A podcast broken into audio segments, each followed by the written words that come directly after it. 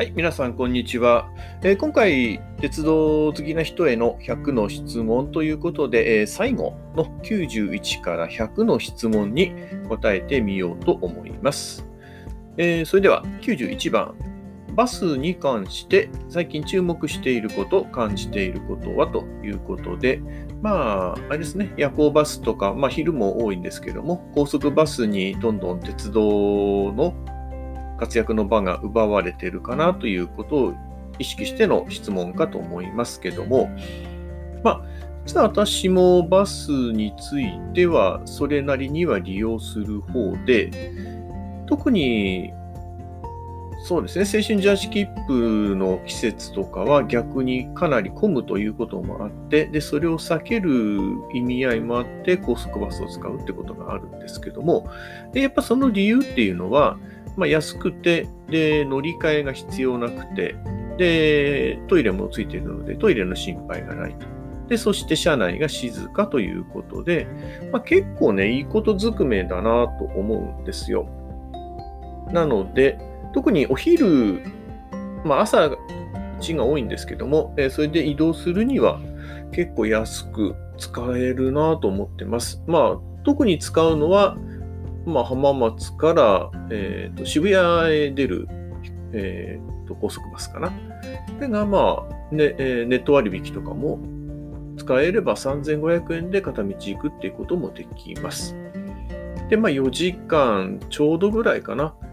なので、まあ、時間的にはジャージ切符で乗り継いでいくよりも若干早い感じかなというところですね。まあ、あとは名古屋の方からですと、例えば福井へ行くのには、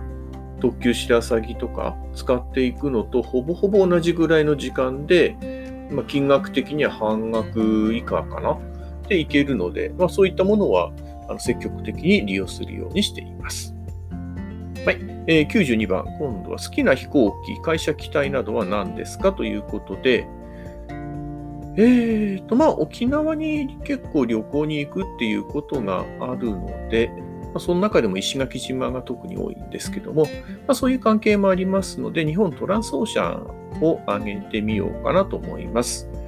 まあ、ここは、制服もアロハとかで、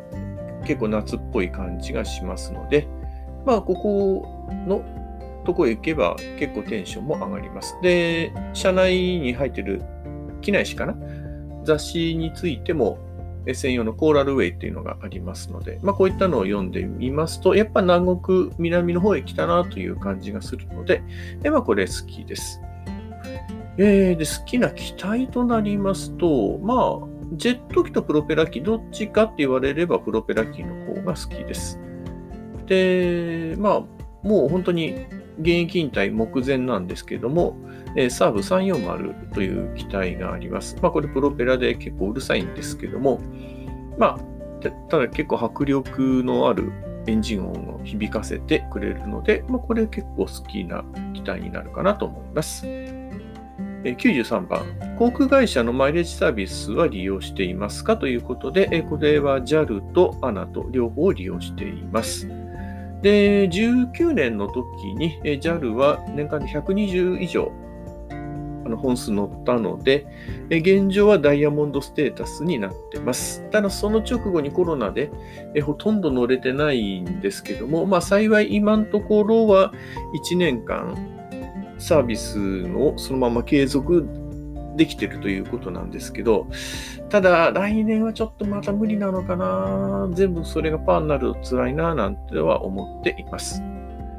その94、えー、この人に一言物申す、鉄道関連の有名人、鉄道ファンの友達などなら誰でもいいから一言言いたいって人にこの場で一言どうぞということですけど、まあ、特にないですね。まあ、羨ましいなと思ってるのは、最近 YouTube とかで、えー、まあ、最近っていうかもう結構前から出てますけども、まあ、非常に人気な鉄道関係の YouTuber でいくと、あのスーツ氏かな。まあ、この人は羨ましいなと思っています。ま、そのくらいかな。はい、95番。えー、結婚相手、えー、も鉄道好きがいいですか？ということですけども、え、まあ、これはもちろん好きな方がいいです。まあ、一緒に私と同じルートで旅行したら多分参っちゃうと思いますので、まあ、そういう時はもっとすごく、なんていうのかな、工程も緩めのものにするつもりではいるんですけども、まあ、やっぱ話が合う方がいいかなというのは感じています。はい、えー、96番。今まで鉄道旅行で起きた出来事で印象に残ったことを、えー、発表してください。ベスト3形式でということで。そうですね、3位。まあ、3位を挙げますと、新千歳空港からの飛行機が結婚な、まあ、これ確か猛吹雪で急、えー、結婚になりまして、で、当時走っていた寝台特急北斗星のチケットを、まあ、寝台特急なら帰れるかなということで、これの争奪戦が始まったんですね。で、まあ皆さん、新千歳空港の JR 窓口に殺到するわけですけども、まあ私はもうそのまま列車に乗って、すぐ隣の南千歳駅に行きまして、で、まあここは人誰もいませんので、ここで悠々と寝台券をゲットすることができて、まあほっと一息したんですけども、まあただ、翌朝、目が覚めてみると、えー、強風で途中のもうまだ仙台よりもかなり北のところで立ち往生と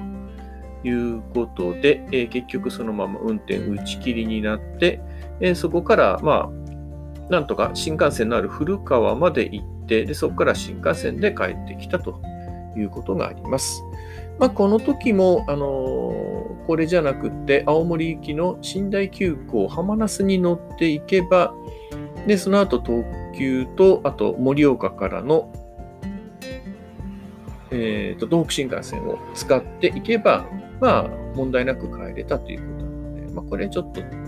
あれかな、まあ、結婚の中ではいい思い出の部分になります。はい、えー、2番、えー、第2位。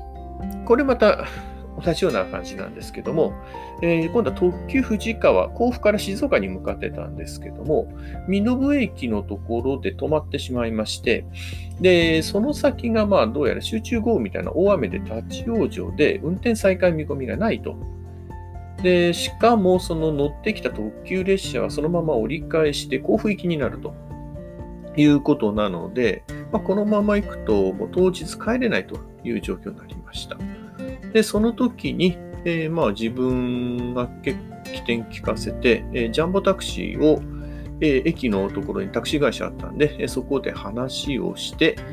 で、なんとか富士駅と新富士駅まで、確かこの時に急に乗りですので、急にあの同行し、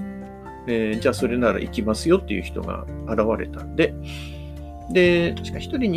2500円ぐらいだったかな。で、それで行ってもらって、で、なんとか富士駅と新富士駅に行って、で、当日中に帰れたっていうのが、まあ、これが大きな事件かなと思います。はい。で、第1位ですけども、これは飯田線の臨時列車ですね。トロッコファミリー号っていうのが走ってました。で、豊橋と中部天竜を結ぶんですけども、で、それに途中の駅から乗ろうとしたんですけども、まあ、まさか乗る人がいない、いるとは思ってなかったのか、ドアが開かないで、で、そのまま発車してしまいまして、で、慌てて気づいた車掌さんが、えー、まあ、ドアを開けたんですけど、当然動いてるんですよね。ただ、旧型の客車なので、走ってる最中でもドア開くんですよ。で、それに走り乗って飛び乗ったっていうのが、まあ、これが一番の印象のあったある出来事じゃないかなと思います。はい、えー、97番。生まれ変わっても鉄道趣味をしたいですかということで、うん、まあ、これは多分生まれ変わったら他にやりたいこと見つかるかもしれないんで、まあ、そこまで何とも言えないかなと思います。全く関心がないかもしれませんし、まあ、どっぷりかもしれません。